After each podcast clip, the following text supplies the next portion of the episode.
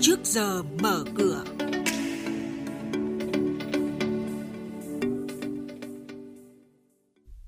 Thưa quý vị, trong chuyên mục này sáng nay sẽ có những thông tin đáng chú ý đó là hơn hơn 85.000 doanh nghiệp đã rút lui khỏi thị trường trong 8 tháng qua.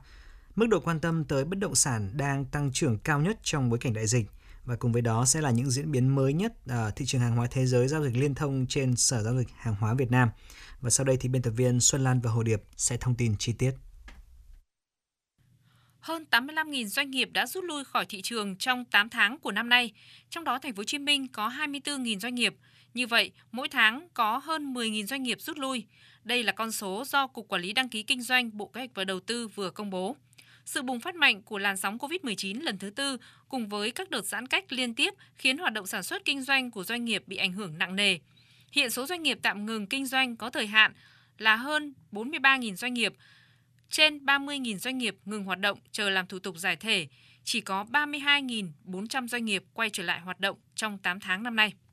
Báo cáo thị trường của bất động sản.com.vn cho thấy, bất chấp những tác động tiêu cực nặng nề do đại dịch COVID-19 gây ra, mức độ quan tâm tới bất động sản đang tăng trưởng cao nhất trong nhiều năm gần đây, đạt 37% so với cùng kỳ năm ngoái. Ông Nguyễn Văn Đính, Tổng thư ký Hội môi giới bất động sản Việt Nam đánh giá, tổng tiền vào thị trường bất động sản tăng mạnh thời gian gần đây một lượng lớn tiền từ các lĩnh vực, thị trường khác như là chứng khoán, ngoại hối, các ngành kinh tế suy yếu khác đổ mạnh vào thị trường bất động sản, tìm cơ hội sinh lời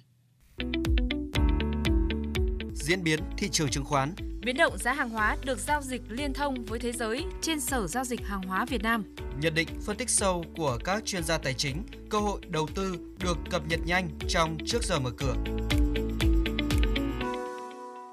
Trong phiên giao dịch chứng khoán hôm qua, sự lan tỏa của dòng tiền phiên chiều được tiếp tục củng cố khi nhóm cổ phiếu ngân hàng quay trở lại tăng điểm giúp VN Index có phiên tăng điểm ngoạn mục, chính thức xác nhận vùng đáy ngắn hạn của VN Index ở khoảng 1.300 điểm. Chốt phiên giao dịch hôm qua, VN Index tăng lên 1.328,14 điểm, HNX Index tăng lên 341,3 điểm, còn Upcom Index tăng lên 93,22 điểm. Đây cũng là điểm số khi mở cửa phiên giao dịch sáng nay. Xin chuyển sang hoạt động của các doanh nghiệp niêm yết trên sàn chứng khoán. Ngày 8 tháng 9 này, 26,5 triệu cổ phiếu của công ty dịch vụ Tân Cảng mã TOS sẽ giao dịch phiên đầu tiên trên sàn Upcom với giá tham chiếu 32.000 đồng một cổ phiếu, ước tính vốn hóa ngày chào sàn là 848 tỷ đồng. 6 tháng đầu năm, doanh nghiệp mang về 444 tỷ đồng doanh thu, tăng 4% so với cùng kỳ năm 2020, lợi nhuận sau thuế 30 tỷ đồng, giảm 2%. Công ty cổ phần Tập đoàn Hòa Phát mã cổ phiếu là HPG vừa chuyển nhượng toàn bộ cổ phần tại Công ty cổ phần Nội thất Hòa Phát do Công ty Nội thất Eden Việt Nam tương đương 99,6%. Tài sản và nợ phải trả thuần xác định của Eden Việt Nam là 400 tỷ đồng, trong đó lợi ích của HPG là 398,4 tỷ đồng. Với giá chuyển nhượng 896,4 tỷ đồng thì HPG ghi nhận lãi từ thanh lý công ty con trong báo cáo kết quả kinh doanh hợp nhất là 498 tỷ đồng. Tổng công ty cổ phần xuất nhập khẩu và xây dựng Việt Nam Vinaconex, mã chứng khoán VCG đã thoái toàn bộ 59,12% vốn điều lệ tại công ty cổ phần vận tải Vinaconex. Theo đó, Vinaconex đã hoàn tất việc chuyển nhượng toàn bộ 6 triệu 507.183 cổ phiếu tại công ty cổ phần vận tải Vinaconex Đến ngày 30 tháng 6, tổng tài sản của Vinaconex đạt 30.186 tỷ đồng. Hiện cổ phiếu VCG giao dịch quanh mức 42.400 đồng một cổ phiếu.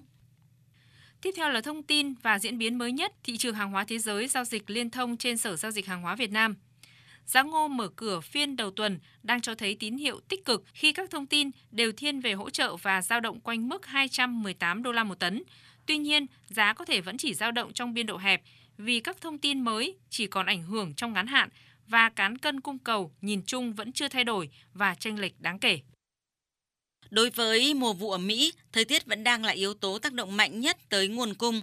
Cơn bão Ida vẫn đang là mối quan tâm ngắn hạn đối với vụ ngô ở khu vực đồng bằng trước giai đoạn thu hoạch, ảnh hưởng tiêu cực tới cây ngô và làm giảm chất lượng ngô sau thu hoạch. Một số bang đang phải chịu ảnh hưởng trực tiếp từ cơn bão dù chỉ chiếm tỷ lệ sản lượng thấp so với cả nước, nhưng cũng làm tăng lo ngại về nguồn cung và hoạt động xuất nhập khẩu của Mỹ. Đây vẫn sẽ là yếu tố hỗ trợ cho giá ngô không thể giảm dưới vùng đi ngang trong một vài ngày tới.